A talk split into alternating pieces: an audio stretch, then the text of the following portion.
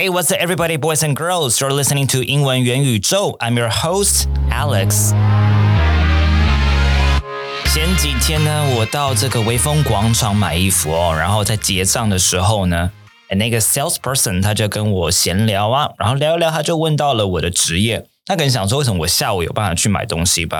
然后我就跟他说我在教英文这样子。但是他一听到，他眼睛就亮了起来。我觉得现在路人哦，那 路人普罗大众呢，就是对于一个人职业是教英文，有很多很多的想象跟很多很多想要表达的东西哦。他就跟我说啦，他的儿子现在8年级呢，但是他单字都不太喜欢背。就是以前在3、4年级的时候啊，他就有安排他去跟外师练口说等等的，所以啊，他的口说啊、听力啊等等就不太怕，不会讨厌英文这样子。但就不喜欢背单字，那所以考试考出来的分数就低的让人吓一跳，因为在小学的时候可能觉得他的英文还不错，奇怪怎么到8年级的时候这个英文分数变这个样子哦。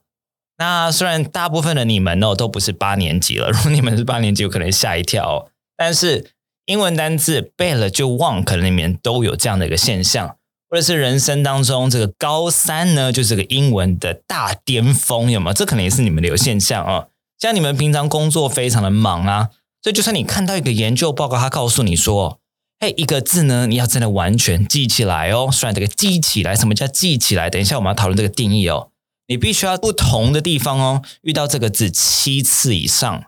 那我跟你讲，这样的学习说真的对于又累啊，然后有时候又没有动力你们来讲真的是天方夜谭，所以这时候就是科学没有什么用的地方哦。他真的告诉你说要那么多次，说真的你会去做吗？以及它是可行的吗？但虽然如此呢，对不对？那么麻烦，你还是知道说，哎，今天英文单字量的重要性，对吧？我举个例子啦，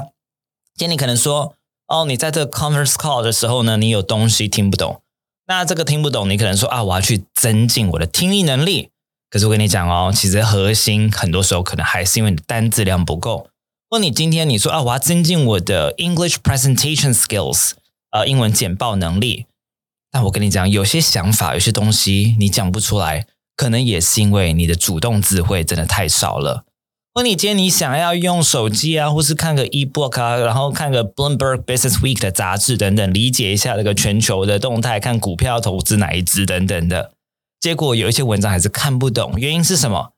原因可能还是智慧能力，它不见得完全是 reading comprehension skills 哦，有可能是智慧能力。那或者是你今天想要写学术写作，那当然这种写作原本它就有它自己的很多的规定跟困难性哦。可是还是有一些面向你没有办法学好跟习好，原因是因为哇单字量智慧量不足。所以今天我就想要跟你们分享哦，大懒人如我啊，我到底怎么样做到背英文单字能够背那么多，然后不会背了就忘，忘了也很难，要忘也忘不掉，最后甚至是我还出了3本书，今年要出第4本了啊！一本叫做《搭配词的力量》，那它是名词篇、形容词篇跟动词篇都有，所以就三本了。今年会出动词。还有另外一本是超级难的 GRE 学霸智慧，跟中文出版的，是要给出国念书的同学看的。哎，大懒人如我，到底怎么样有办法出4本英文书呢？那今天我就想跟你们分享一下我自己觉得有效背单字的方式咯。好，来，那一开始呢，我想要先讲哦，到底什么叫做背单字？我们要将一个词汇，我们理解它不同定义，先把它搞清楚。我们从最基本的叫 form 好了。什么叫 form？ 最基本就是有些老师一定会跟你讲说，哦，你在背单字的时候，你要去了解它的发音啊。好，那这个是几乎是废话啦，对不对？当然了解它的发音嘛，你们不能不听啦，好不好？好，了解它的发音，可了解发音，就这样子，它是最基本的而已。为什么拼？我跟你讲，拼跟发音是最基本，就是你不了解他们，你就是完蛋。可是你了解他们，也不能怎么样的东西，就是它是怎么发音的，以及怎么去拼它。All right， 好，这个是最基本的 form。那当然你要去了解它的 meaning， 这个字它代表的意思到底是什么？不管是你用音的方式去理解，你用阅读的方式去理解。要用音中的方式去做理解，但是你要知道这个字它表达的 concepts， 它的概念，它的 ideas， 它的 meanings 这个东西，然后以及包含了它的 association， 就是今天这个字它常常会让你想起什么字，而这个字它常会让你想起什么样的概念，这个是第二层的了。那更不用讲说你今天要去了解它的 grammatical functions， 它今天是怎么 work in a sentence。 我举个例子，以前你们都学过，在国中学过什么 enjoy 要加上 ving， practice 加上 ving， 对不对？这个是它的 grammatical function， 就是你今天不能学 enjoy， 然后你不学它后面要加 ving， 因为你这样还把它用错嘛 right， 或是你要去理解它的 collocation， 它的搭配词等等的，这我们等一下会讲哦。所以什么叫做了解一个字？你今天了解这个字是你知道它是什么定义，而你知道它的定义是第一定义，字眼里面第一个定义还是第二个定义呢？是具象的定义还是抽象定义？这不太一样哦。以及你今天还是说你不但了解它的定义，你还知道怎么使用它啊！而且呢，这个使用不是你尝试使用结果失败了，这可能是一种 level。另外就是你可以正确无碍的、有道地性的去把它使用出来，就是不同程度对一个字汇的理解哦。好，来，那我们一开始先把这个理解一个单字的这个基本认知先建立起来。接下来我就要跟你分享，我觉得相对比较有效的背单字的方式了。那今天第一个方式呢，我想要特别去强调它对于我们的被动字汇。什么叫被动字汇？被动字汇意思就是你在阅读、你在听力、你听到它的时候、你看到它的时候，哎，你知道它是什么意思，就这样子。跟你不见得用得出来。好，我再说，你不见得是用得出来的哦。可是你可以认，你可以马上想到它是什么意思。什么方式有效？你们可能以前就听过叫字根字首，好，会蛮有帮助的。那所以呢，你会看到很多的这个在教育资源、英语教育资源比较不丰富的一些学校或是一些地方呢，他们非常会封字根字首这个东西。为什么呢？因为它对于初学者来讲，或对于字汇量真的非常非常少，你英文就快忘光的人来讲，它会给你非常大的一个成就感，因为你会觉得你在很短的时间之内呢，就可以记蛮多单字的。好，但我还是要先讲一件事情哦，就是你用字根字首背单字，不代表它会变成你的主动字汇这件事情。再来第二个，我要讲的就是，其实英文里面大概只有3成多的字到4成是可以用字根字首来去分析的，也就是说，有超过一半的字是没有办法用字根字首去做分析的。所以，我们现在背单字的时候，你记得学英文的时候，不要偏废，你不需要去信奉某一种特别的学习方式。其实最完整的，你今天每一个集大成，这个是最好的学习方式。OK， 好，来，那我这边给例子啦。假设我今天用字根字首，我要去记跟相反有关系的 prefix 好了，像是有 dis、this， 或是 I am， 或是 un， 或是 ir 等等的。好，这些我们把它记起来，都是跟 opposite 相反有关系的 prefixes。所以我今天说一个人他非常非常的乱啊，所以假设我今天要说一个人非常的没有组织呢，我就可以说 disorganized， 我就把 organized 这个字前面加上 dis， 那就是变成 disorganized， 是没有组织的咯。 Alright， 我今天呢 mis 这个 opposite 是有点像是 wrong 的意思，错误的。那你们知道像 mistake 或是 misunderstand， 这都是对不对？我今天假设是 I am， 你就知道 possible 的相反是 impossible， 对不对？或者是像是 un 在前面的，像是不可避免的，可避免叫 avoidable， 不可避免就变成 unavoidable。今天是干净的、整齐的，是 tidy， 那不干净、不整齐是 untidy，right？ 好，或者是呢，加个 ir 在前面好了，今天负责任叫 responsible， 不负责任叫 irresponsible。OK， 好。那当然啦，有的时候不是说这些东西都在代表 opposite， 所以今天你可以乱加。像曾经啊，这个脸书上面呢，他们就曾经有个 debate 咯，牧人之间有个 debate， 就是今天你把一个人呢删好友，到底叫 unfriend 还是 defriend？ 因为这两个不管是 un 还是 de， 它都有来相反啊，或者去除的意思。好，尤其 de 有一个去除、拿掉的意思。好，所以 defriend 还是 unfriend 呢？哈，其实两个都是可以的。所以你就可以看到呢，的确，母语人实际上他们对于一个单字的分析，其实他们会去了解它的一点点的字根字首的。Alright， 这个是一个面向。那再来另外一个面向呢，是我会用搭配词来学习哦。那因为搭配词呢，哇，它这个东西非常非常的怎么讲呢？有很多东西要讲啦。毕竟我自己也出了《搭配词的力量》这个书嘛。那所以呢，今天我就很浅来讲搭配词这个东西。其实所有语言都是有搭配词的。那我什么是搭配词呢？就是很多的语言，他们在用字的时候，一个字跟另外一个字常会有一些很高频的约定俗成的用法。它们的搭配，这叫搭配词。我举个例子啦，假设今天我们说吃药，那英文说 eat medicine 嘛，不是嘛，你不能用中文去思考，所以英文说的是 take medicine right， 然后中文是吃药。那叫日文呢，你猜猜看，日文是 kusuri o nomu， 是用喝的。By the way，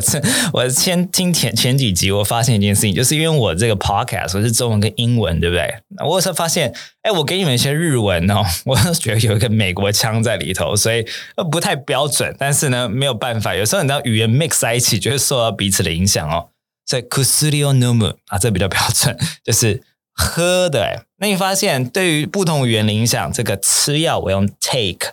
中文用吃，然后呢日文用的是 nomu， 是喝的意思，就不太一样啦，对不对？这个是生活一点的。那或者是假设今天你喝一碗汤呢，是 thick， 很浓，是 thick， 是 strong 啊，还是别的呢？你觉得应该是什么呢？你想想看哦，你如果今天你想不到的话，就代表说你在学汤的时候呢，你没有去想它的搭配用法咯。 OK， 这是生活的嘛，但是有一些其实不仅是生活的，它是比较 formal， 会听起来比较漂亮的，像什么呢？你们都知道 be careful， 要小心，对不对？那我们必须要小心，这个其实有一个很漂亮的用法叫做 exercise caution。 好， exercise caution 就是说，我说你今天在做什么事情的时候，你必须要注意，要特别小心，我就可以说You need to exercise caution when you do something, for example. OK, 所以 exercise caution， 不要意外，这个 exercise 就是你比较理解的叫运动的那个 exercise。Caution 就是 C-A-U-T-I-O-N 这个 caution, all right, exercise caution， 这就是一个搭配词，它不是成语。好，所以搭配词跟成语跟片语的用法的差异呢，这之后我以后再解释哦。可搭配词不是片语哦。好，或者是呢，最近呢，像我在录这个 podcast 的，应该是前几天吧，这个我们的那个电动摩托车这个 Gogoro， 它正式在这个美国是上市吧，应该是讲，好，英文叫 IPO Initial Public Offering。 那即便你今天你会 IPO， 那我问你啊，你要怎么去用整句话的英文去讲 IPO 呢？是不是就只有办法用晶体，就是中英交杂把它讲出来呢？所以你学 IPO 没有用哦，这个首次公开招募的意思啦，就是不管一家公司跟证券交易所是你上市或上柜等等的，它在美国你要学什么 file for right， 所以 file for an IPO， 你可以说 Gogoro goes public， all right， 这个是可能是那个新闻的标题哦，所以你今天可以说 go public， 这个比较简单的口语的，不然你就要用 file for an IPO， 那个 file for 就是 F-I-L-E 然后 F-O-R。那你还可以 file for 什么呢？ You can file for a bankruptcy， 一个公司申请破产，口语一点可以说 go bankrupt 或者 go under， OK， 那或者是你还可以 file for divorce， all right， 离婚，申请离婚等等的。所以你发现一件事情，你如果只学 divorce 离婚有没有用？你如果只学 bankruptcy 破产有没有用？你如果只学 IPO 有没有用？我说一部分的效用，大概20-30%，就你在读你在听的时候呢，你可以理解，可是你今天没有办法使用它耶。那我说人生那么短，就你配一个，应该说对，人生那么短，你资源那么有限，那么累，你如果今天用不出来何必学呢？所以你一定要在下一步告诉自己说，我要知道怎么样把它用出来。那你就会在背的时候真的意义有点不太一样，你今天告诉自己要用得出来，你莫名之间你的头脑就会帮你记得比较好。如果你今天只是去记一个什么音定义，最害怕就是听到英文老师说你要记得不要用中文去思考英文，就是我们被音定义，就你在笔记本就抄了一堆音定义，然后从头到尾就背不起来，因为你的音定义里面有时候又有你不会的字right？ 所以虽然我跟你讲用英文去思考英文这句话在很多状况是对的，可是我跟你讲，你今天在学一个新的单字的时候，你用英文去思考它的时候呢，除非你今天有一定的程度，如果不然你今天一开始还不适当的还不适应的时候，你先从跟自己生活比较相关的搭配用法去记，把用法记完以后，你再去下去音定义，你更能理解那个音定义的概念了。不要从头到尾就在那边背定义，没有什么用的。好，来，所以我刚刚讲那个东西就是跟自己的生活做连结，然后尝试造句看看，这个超级超级的重要。那我们刚刚会讲到破产这个字 bankruptcy， 对不对？那我就实际给你看几个是真的 Cambridge Dictionary 给我们的例句，你看一下好不好？好不好？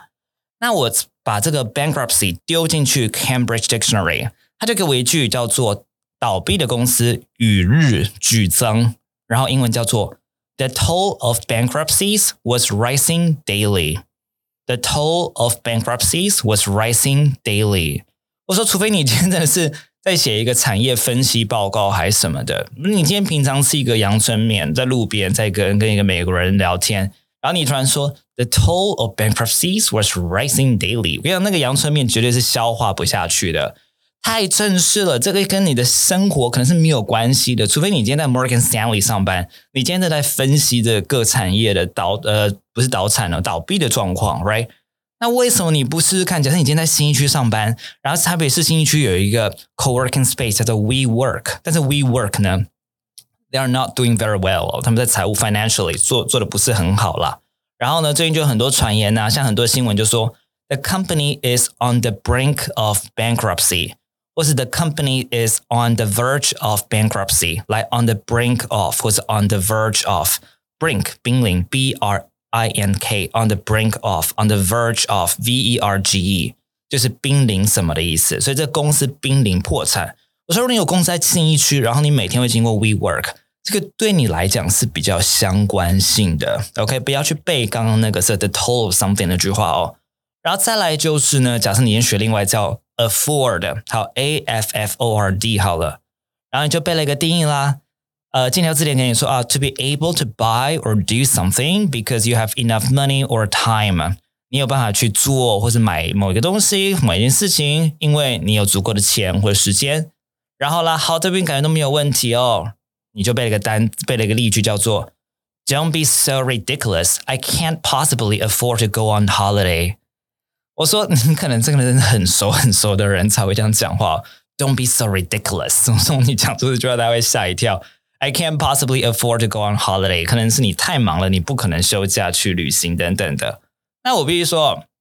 要看你的状况，像对我来讲这个 don't be so ridiculous 我可能就不会这样讲话 right？ 那对我来讲呢，我现在不是一个我的本业是留学顾问，我的本业是英文补教老师啦，还有以及企业内训顾问，但是我现在也变成 podcaster， 所以我就可以去思考，我说I thought I couldn't afford a time of work to become a podcaster. As it turned out, I could. 我之前还以为我没有办法在一个工作的闲暇之余呢，变成一个 podcaster。结果我发现，我可以耶！我这是不是就用了一个 I thought I couldn't afford a time, right？ 或者是今天呢，我就说哇，台北市的房子真的好贵哦。I can't afford a house in Taipei's Da'an District. 我买不起在台北市大安区的房子。这就跟我真的是人生比较相关系了，对我来讲这个字 I can't afford 或者 I can't afford 等等的都会比较好记。好，这个是另外一个面向咯。下一个方式要跟你们分享的，我相信很多人听过叫 spaced repetition。 那 spaced repetition 就是叫间隔记忆法啊，间隔记忆法你只要把这个字打进去 Google， 你就会找到很多一模一样的图哦。那什么叫做间隔记忆法呢？那个 spaced 的概念就是呢，当你这样背一个单字的时候呢，它是有一个很妙的一个间距。假设今天我今天3月1号好了背这个字，我下次我要 repeat 的时候可能是3月3号空2天，对不对？那在下次的时候记得不是再加2天，你可能加5天，所以可能就是3月8号，然后再下次你加个8天吧，就3月16号，可能在第4次的时候呢，你这个字就不会忘记了。所以它不是什么2天，是越隔越远越隔越远这样的感觉。但我觉得 space repetition 它的概念是好的，可实际上要怎么去 implement？ 我们每个人大忙人，对不对？然后呢，你到底要怎么去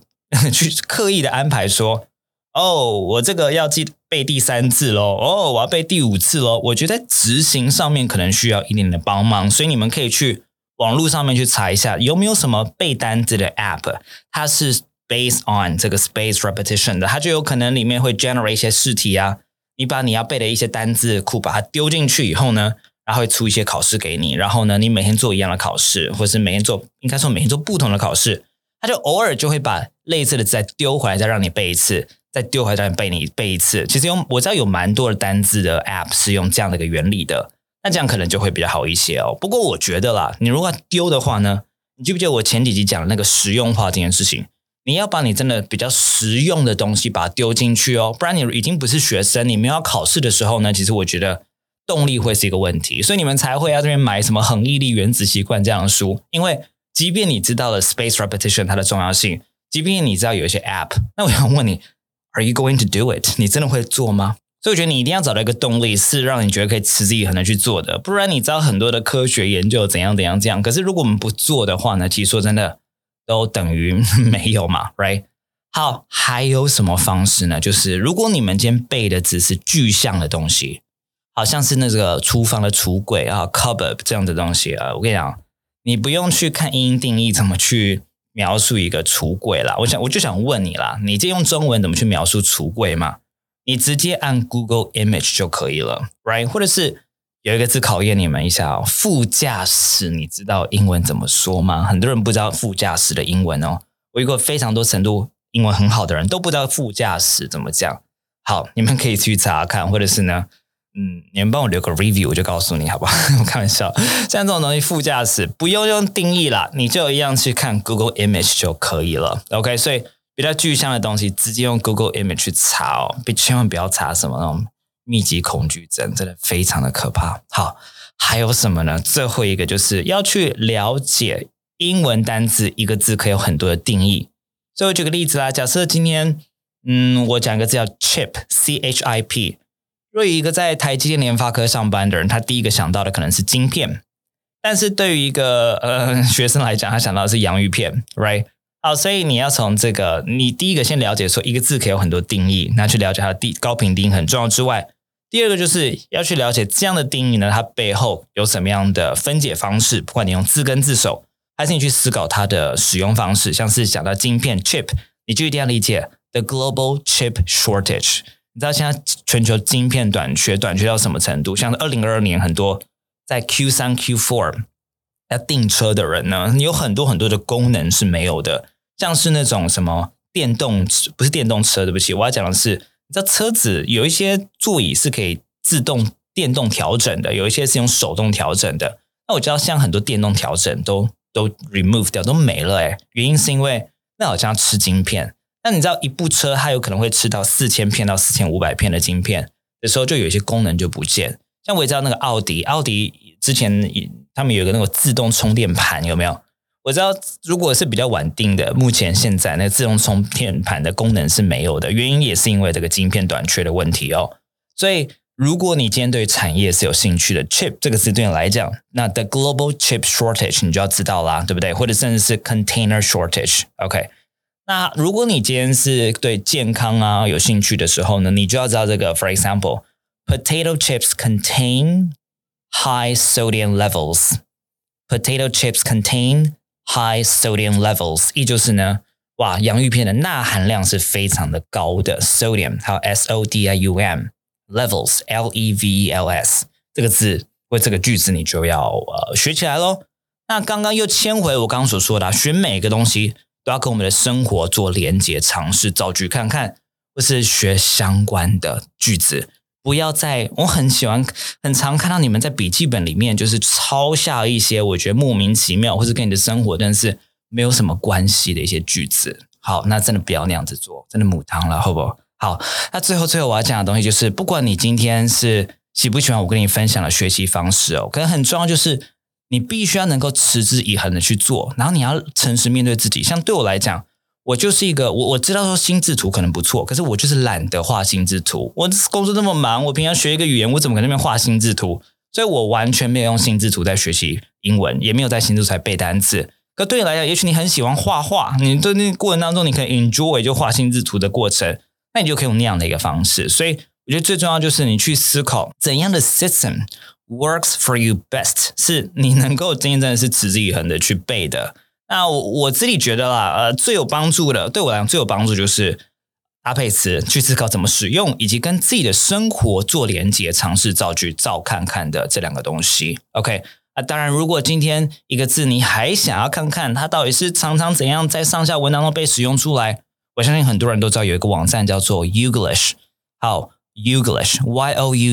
YOUGLISH， 你就把那个字打进去，你就可以听到这个母语人士很多很多母语人是一个影片接一个影片的，是怎么使用这个字的。那也是一个不错的一种归纳性学习法，而且它可以让你听到非常自然的 speech， naturalistic speech， 那都是非常非常好的 input 咯。OK， 希望你们喜欢今天的内容。那如果你想要今天的 podcast 讲义，一样你只要在 Instagram 的动态帮我分享 podcast 一小段落， tag 我的 IG alexwangenglish， 我就寄给你咯。好了，那我们下次再见咯。 See you next time， 拜拜。